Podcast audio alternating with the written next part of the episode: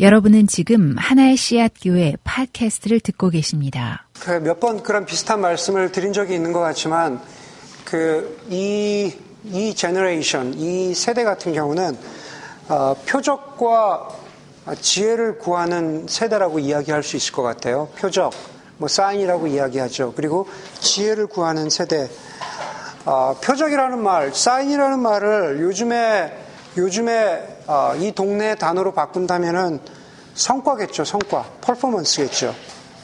어, 예전에 한번 꽤 오래됐는데 우리 교우 중에 한 분이 한 분이 어, 이 동네에서 퍼포먼스를 아, 높이기 위해서 회사들이 많이 사용한다는 그 스프린트, 스프린트라는 그 프로그램에 대해서 얘기해 준 적이 있는데 어, 사람을 잡는구나 네, 그렇게 느꼈던 적이 있습니다.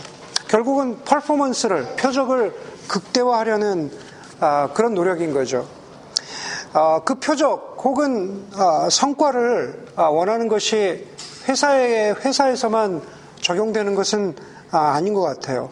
우리가 흔히 알다시피 뭐 주식 시장에서 펀드 매니저는 성과를 퍼포먼스가 좋아야죠. 네, 수익 수익률이 좋아야 된다라는 네, 거기에 그냥 사로잡혀 있습니다.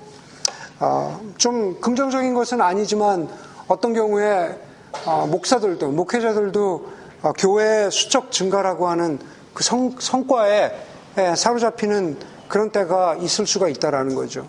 예, 대통령은 오바마 대통령은 이제 임기 후반으로 가면서 무엇인가 성과를 만들어야 되는 표적을 만들어야 되는 그런 것들이 있고 반대인 공화당은 그것을 저지해야 되는 아, 표적을 보여줘야 되는 거죠.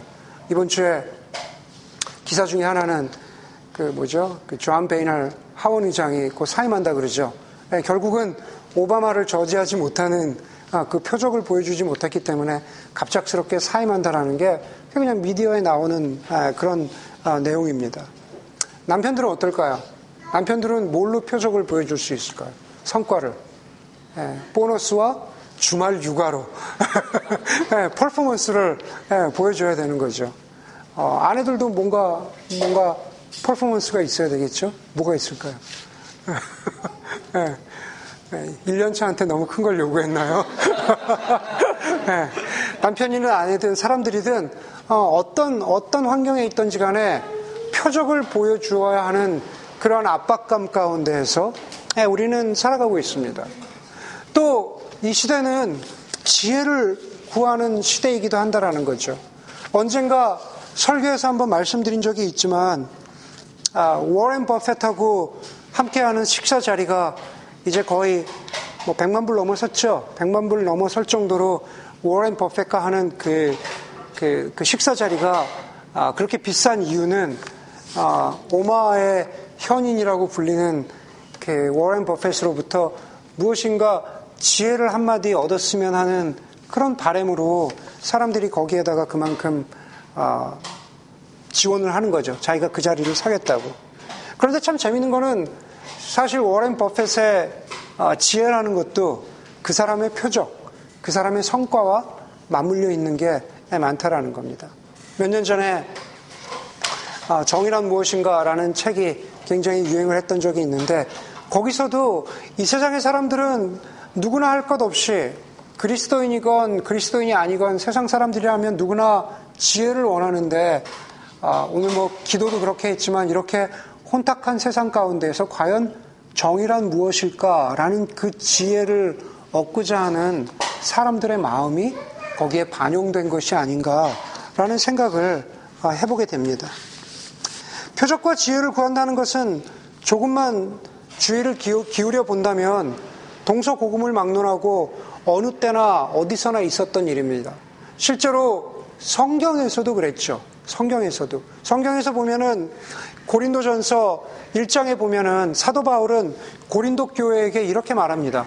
유대 사람들은 기적을 원하고 다시 말해서 유대 사람들은 표적을 원하고 그리고 그리스 사람들, 헬라 사람들은 지혜를 찾는다 그렇게 말합니다. 유대 사람들은 성과를 원한다, 표적을 원한다 그럽니다.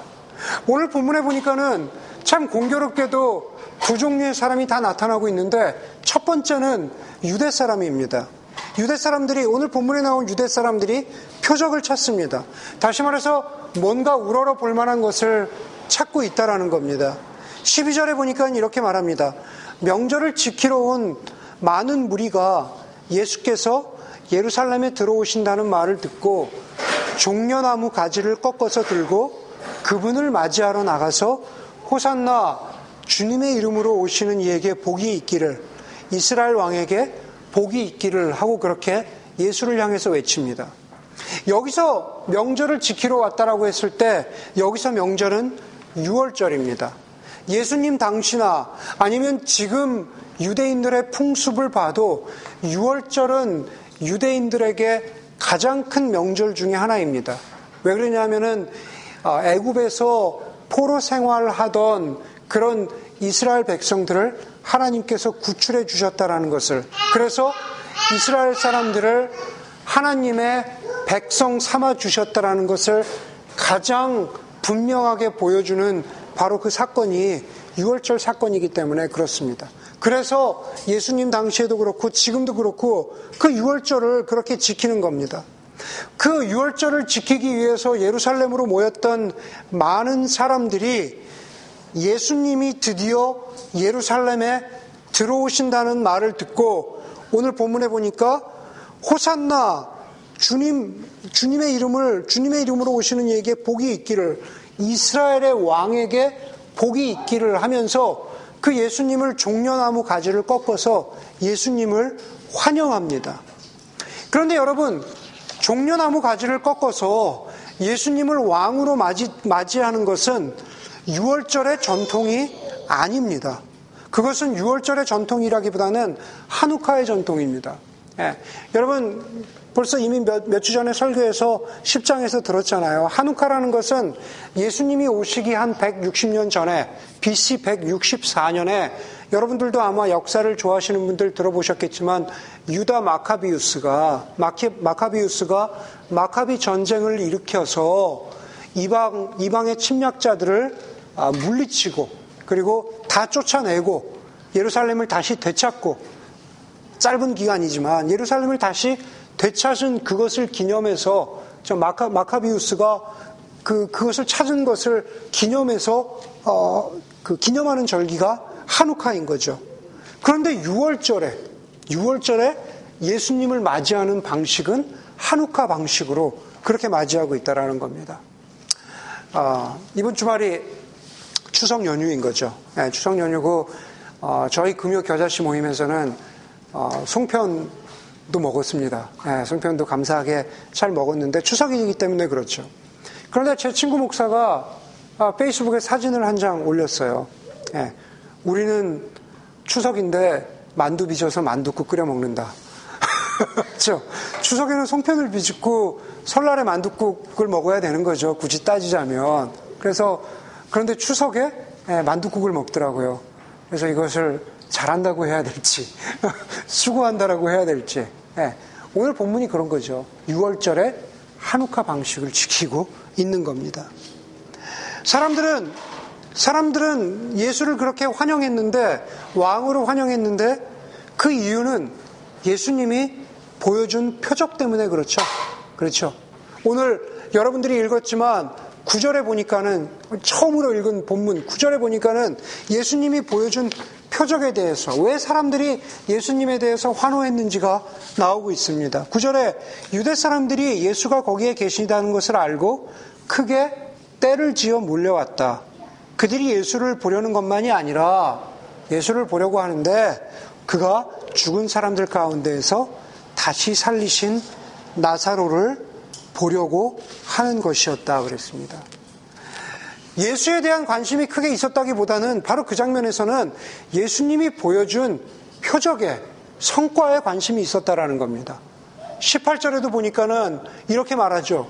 아주 확정적으로 말합니다. 18절에 이렇게 예수가, 이렇게 무리가 예수를 맞으러 나온 것은 예수가 이런 표징을, 이런 표적을 행하셨다는 말을 들었기 때문이다. 그럽니다. 예. 예수님의 반대돼 있던 19절의 어, 바리세파 사람들이 심지어 이렇게 말합니다. 그래서 바리세파 사람들이 서로 말하였다. 이제 다 틀렸어. 보세요. 온 세상이 예수를 따르고 있습니다. 예루살렘의 모든 사람들이 예수를 따르고 있습니다. 그런데 뭐 때문에요? 예수님이 보여준 표적 때문에. 예수님이 보여준 표적 때문에. 여러분, 표적을 바라던 세대는 예수님을 따라갔다고 하는데, 우리는 여기서 한 가지 질문을 자연스럽게 던질 수밖에 없습니다. 과연, 과연 진정한 제자도는 뭔가? 예수님을 따른다. 성경에서 이야기하는 제자도를 표현할 때 제자도는 그 말씀을 듣는다. 그 말씀을 배운다. 그 말씀대로 살아간다. 여러 가지 방식으로 나오지만 반복해서 계속 다 나오는 단어는 예수님을 따라간다는 단어죠. follow him이라는 단어입니다. 너희는 너희 지금 있는 것을 모두 내버려 두고 나를 따라오너라. 그렇게 말씀하시죠. 그랬더니 그랬더니 어부였던 어부였던 사람들이 모든 것을 버려두고 예수를 따르니라 그렇게 말하죠. 예. 그것이 계속 반복됩니다. 너희는 나를 따라올 수 있느냐? 예. 팔로우 할 수 있느냐? 팔로우십을 보여줄 수 있느냐? 과연 진정한 제자들은 무엇인가? 예전에 어, 옛 성현들의 말을 빌리자면 그런 말이 있죠. 어, 요즘에 추석이니까 이제 풀문이잖아요. 보름달인데 달을 봐야 하는데 혹시 달을 가리키고 있는 손가락을 보는 건 아닌지 자신을 돌아보라는 그런 말씀이 있죠. 예. 제가 저 달 좀 봐. 그러면서 달을 가리키면 그러면 여러분은 뭘 봐야 됩니까? 달을 봐야죠. 그런데 아, 목사님 손가락 참 못생겼다든지 아, 목사람, 목사님 손톱 소지를 좀 해야겠다든지 이러면 곤란하다는 거예요. 예, 달을 봐야지 달을 가리키는 손가락을 보면은 그거는 본래 목적이 아니다라는 겁니다. 정작 예수를 봐야 되는데 예수를 보지 않고 예수가 보여주는 표정만을 그것이 다인 것처럼 바라본다면 그거는 진정한 제자도가 아닐 수 있다라는 그런 도전과 질문을 지금 오늘 본문에서 주고 있는 겁니다. 또 아까 제가 말씀드리, 말씀드리기를 고린도전서 1장을 인용하면서 사도 바울은 그리스 사람들은 지혜를 구한다라 그랬습니다. 그리스 사람들은 지혜를 구한다. 그런데 오늘 본문에 보니까 아, 참 드문 경우인데 복음서에 그리스 사람들이 등장합니다. 그렇죠. 복음서, 복음서는, 사복음서는 사실 굉장히 그 영어로 따지면은 그 에트노센트릭하죠. 굉장히 이렇게 민족 중심주의적인 어떤 그런 본문으로 보여줄 수 있는데 그리스 사람들이 등장을 해요. 오늘 볼까요? 20절에 보니까는 명절에 예배하러 올라온 사람들 가운데 그리스 사람이 몇 있었는데 그들은 빌립에게 요청하였다. 선생님, 우리가 예수를 뵙고 싶습니다. 그랬더니 빌립이 안드레에게 가서 말하고 안드레와 빌립은 예수께 그 말을 전하였다 그럽니다. 여러분 잘 보세요. 6월절에 왜 그리스 사람들이 어, 예루살렘까지 왔을까? 뭐 그런 질문을 할 수 있겠죠. 그런데 어쨌든 간에 그리스 사람들이 어, 명절에 예루살렘까지 왔다가 예수의 소문을 듣고 예수에게 찾아가지 않고 오늘 20절에 보니까는 예수님의 제자인 빌립에게 선생님 그럽니다. 뭐 히브리 말을 알았다면 레바이 그러겠죠. 라비어 그랬겠죠. 예수님이 아니라 빌립에게. 그러면서 빌립의 선생인 예수를 보기 원한다고 말합니다. 자기들이 보기에는 빌립이 선생 같은 사람인데 선생의 선생으로부터 지혜를 듣기를 구합니다. 지금 그렇게 말하고 있는 겁니다. 제가 신학교 다닐 때 저희 학교에 클린턴 아놀드라고 하는 아, 되게 지금도 유명한 그때도 유명했지만 지금도 유명한 아, 신약학자가 있었습니다. 심지어 지금은 벌써 한 20년이 지났기 때문에 어, 지금은 제가 졸업한 신학교에 그분이 학장님이 되셨어요. 그때는 막 30대 후반에 아주 그냥 소장파, 스마트한 학자였는데 지금은 이제 더 유명하신 분이 됐죠. 그런데 그분의 선생님이 저희 학교를 방문하셔서 한번 강연을 하신다는 거예요. 네, 그분의 선생님이. 아, 그, 그 선생님은 그 아이 하월드 마셜이라고 되게 유명한 분이에요. 그냥 우리 분야에서는 엄청 유명한 분인데 하워드 마셜이라고. 근데 그분은 영국의 저 스코틀랜드의 에버딘 대학의 교수셨어요. 하워드 마셜이란 분이. 그러니까 저희 교수님도 거기서 이제 학위를 학위를 하신 분인 거죠. 너무 유명한 분이라 예, 제가 평소에 그러지 않는데 너무 유명한 분이라 강연장에 가운데 자리에 가서 앉았습니다. 조금 앞자리 가운데 가서 얼마나 훌륭한 말씀을 하시나 네, 앉았던 거죠. 그런데 제가 한 가지 깜빡한 게 있습니다. 그분은 영국 분, 특히나 스코틀랜드 분이라는 것을 제가 제가 깜빡을 한 거예요. 미국에 온 지 얼마 안 된 때인데 영어도 아직 몇 년 안 돼서 서투른데 스코틀랜드 영어라니. 네, 정말 저는 어, 정말 한 3시간 강연을 듣는데요. 거의 알아들은 게 없어요. 진짜로. 진짜로 거의 알아들은 게 없어요. 근데 3시간 동안 나오지도 못하고, 가운데 앉아가지고, 가운데 앉아가지고 나오지도 못하고 그냥 칸 이러고, 이러고 멍하니 앉아 있었어요. 네, 그다음부터는 아무리 유명한 분이 와도 항상 옆자리나, 항상 뒷자리에, 네, 평, 평소 제 생활 습관대로 하는 거죠. 옆자리나 뒷자리에 네, 가서 앉습니다. 네. 선생님의 명성만 바라보다가 생긴 네, 참사인 거죠. 그리스 사람들이 지혜를 찾고 여기 왔습니다. 예. 그런데 예수님이 물론 안드레와 빌립이 그 그리스 사람들을 예수님께로 인도하죠. 예. 선생의 선생께로 데리고 갑니다. 그러면서 그리스 사람들은 대단한 것을 기대했는데 23절에 보니까는 예수님은 23절에서 그리스 사람들이 기대했던 지혜와는 조금 다른 말씀을 하십니다. 뭐라고 말씀하시냐면은 인자가 the son of man 인자가 영광을 받을 때가 왔다라는 말씀을 하십니다. 당연히 그리스 사람들은 알아듣지 못합니다.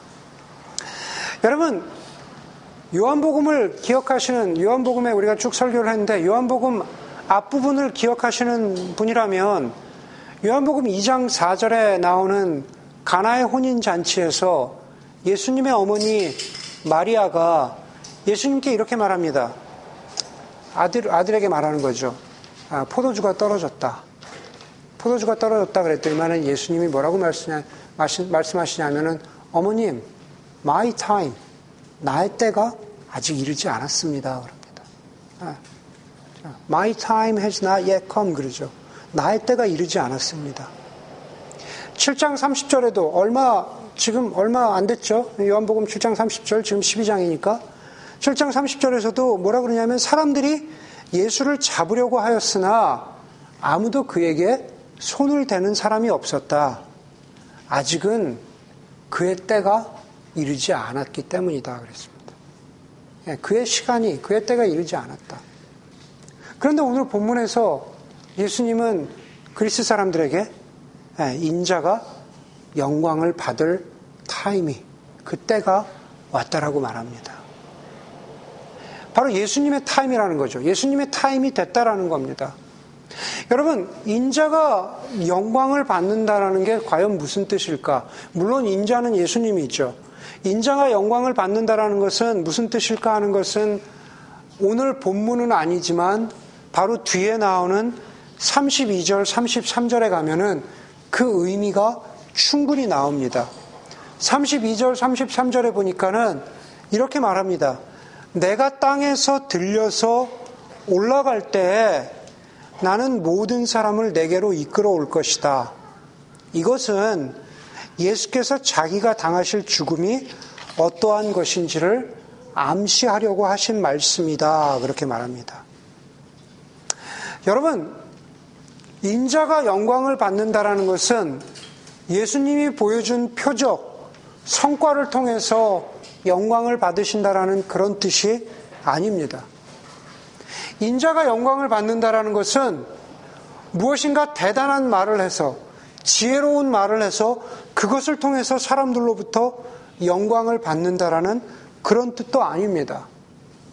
인자가 영광을 받는다는 것은 오늘 32절, 33절의 말씀처럼 내가 땅에서 들려서 올라갈 때, 다시 말해서 골고다 언덕 위에 십자가가 쓸 것인데 그 십자가의 위에 내가 달려서 죽을 때 모든 사람들이 나를 바라보면서 나를 바라보면서 십자가 앞에서 자신이 죄인인 것을 고백한다면 그것을 통해서 내, 내가 하나님의 영광을 충분히 누린다, 받는다, 그런 것들을 역설적으로 표현한 겁니다.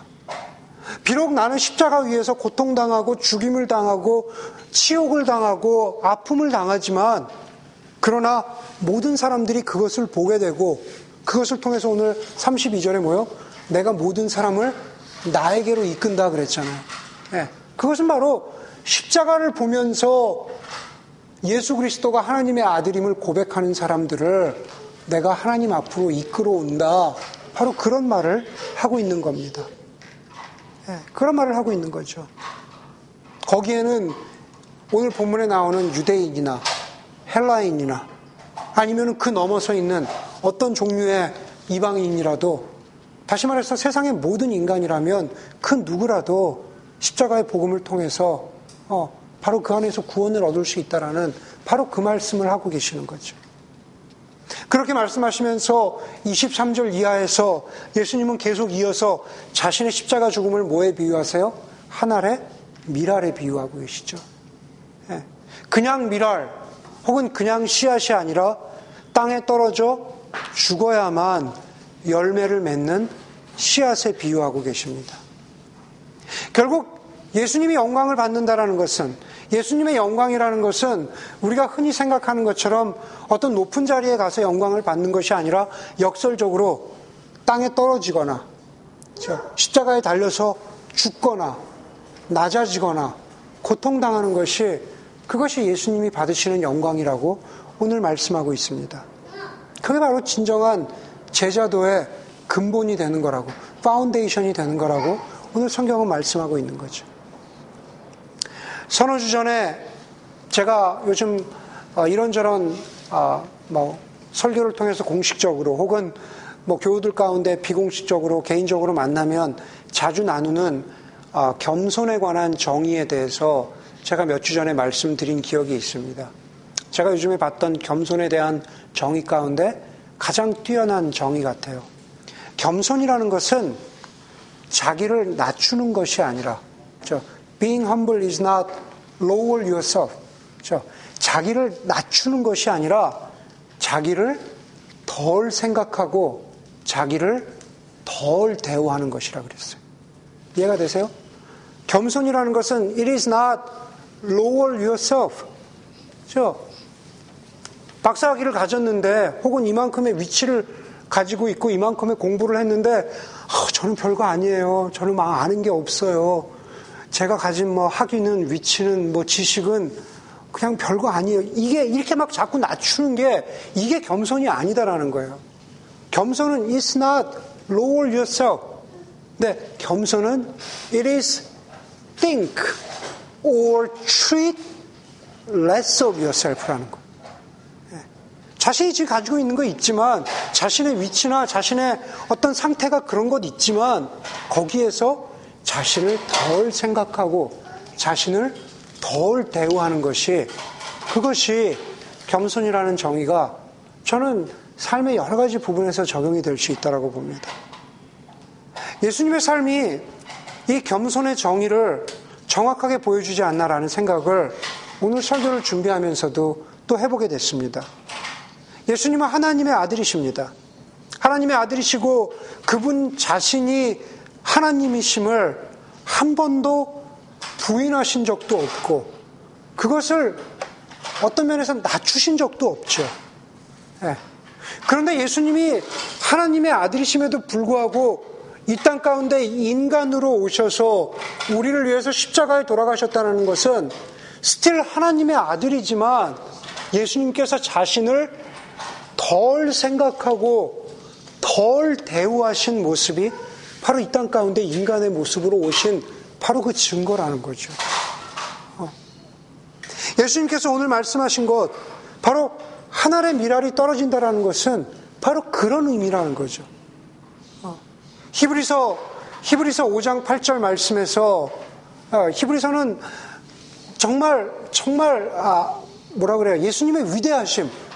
그 예수님의 위대하심에 대해서 말하고 있는 그런 책인데 그런데 그 예수님의 위대하심을 표현하는 것 가운데 5장 8절에서 뭐라 그럽니까? 그가 예수님이 하나님의 아들이시라도 고난을 당하심으로 순종을 배우셨다 그러거든요. 비록 하나님의 아들이지만 그가 고난을 당하심으로 오늘 말씀에 비추어 보자면 하나의 미랄이 되심으로 그렇죠? 자신을 덜 생각하심으로 순종이라는 것을 심지어 하나님, 하나님의 아들도 배우셨다라고 말하죠. 여러분 예수님도 그러신데 예, 예수님이 보여주신 그 제자도의 모습 바로 그것이 우리에게도 똑같이 말씀하고 있다라는 거죠. 그것을 25절에서 이렇게 얘기하고 있는 거예요. 자기의 목숨을 사랑하는 사람은 잃을 것이요. 이 세상에서 자기의 목숨을 미워하는 사람은 영생에 이르도록 그 목숨을 보존할 것이다. 나를 섬기려고 하는 사람은, 내 제자가 되고자 하는 사람은 누구든지 또 나옵니다. 나를 따라오너라. 나를 따라오너라. 내가 있는 곳에서는 나를 섬기는 사람도 나와 함께 있을 것이다. 누구든지 나를 섬기면 내 아버지께서 어, 그를 높여 주실 것이다. 라고 그렇게 말합니다.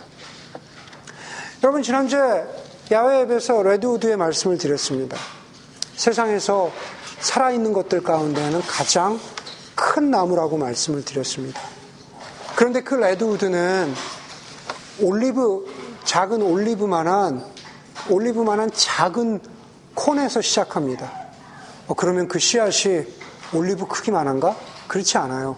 그 올리브 안에서, 올리브만한 콘 안에서 수천 개의 아주 굉장히 작은 또 씨앗들이 떨어져 나오면서 거기로부터 시작해서 그것들이 땅에 떨어져 있다가 혹은 나무 옹이에 박혀 있다가 어, 죽은 것처럼 있다가 씨앗을 틔우고 그리고 생명을 자라기 시작한다라고 그런 말씀을 드렸습니다. 저는 여러분에게 마치 레드우드와 같은 큰 나무와 같은 사람이 되라. 뉴햄셔에 가면은 큰 바위 얼굴이 있죠. 여러분들 그 기억나시는 분들 계시죠? 예. 여러분들 그런 거 우리 다 그거 듣고 자랐잖아요. 큰 나무와 같은 사람 혹은 큰 바위 얼굴과 같은 그런 사람이 되라. 그런 교훈을 우리 듣고 자랐습니다. 그러나 오늘 성경에서는 예수님이 말씀하시는 것은 그런 큰 나무, 큰 존재가 되는, 다시 말해서 표적과 성과를 보이고 대단한 지혜를 보여주는 그런 삶을 살아라 라고 하는 것이 오늘, 오늘 메시지의 초점이 아니다라는 겁니다. 어쩌면 그런 삶을 사는 것은 몇몇 능력도 있고 혹은 선택된 사람들에게만 해당하는 삶일 수 있을 거라는 겁니다. 우리는 큰 나무 같은 존재는 될 수 없지만, 그러나 우리 모두는 씨앗은 될 수 있습니다. 그렇죠? 우리는 큰 존재는 될 수 없지만, 씨앗은 될 수 있다라는 겁니다. 저는 그런 생각을 합니다.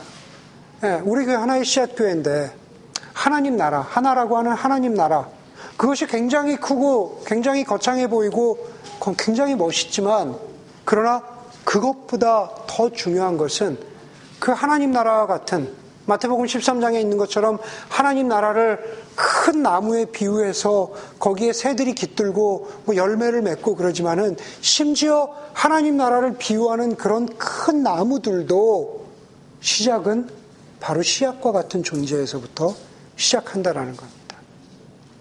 그렇기 때문에 오늘 메시지의 결론은 그렇습니다.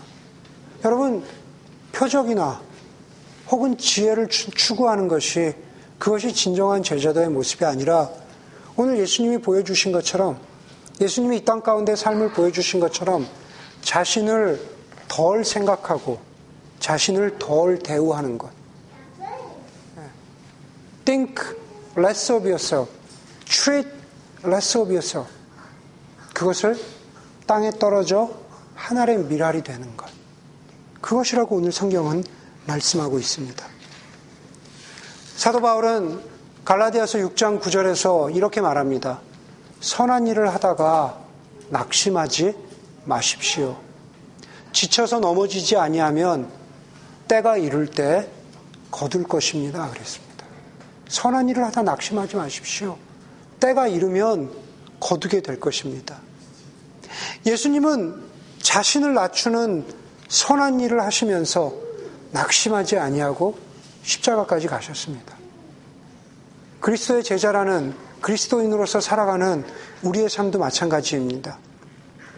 떨어져 죽는 그런 씨앗의 삶을 살아가는 것이 쉬운 일이 아니, 쉬운 일은 아니지만 선한 일이고 그 선한 일을 낙심하지 않고 그렇게 이 땅 가운데에서 살아가, 살아가면 때가 이를 때 그 열매를 그, 그 결실을 보게 된다라는 주님의 말씀을 소망으로 기억하는 여러분들이 되기를 간절히 소원합니다. 이렇게 기도하겠습니다.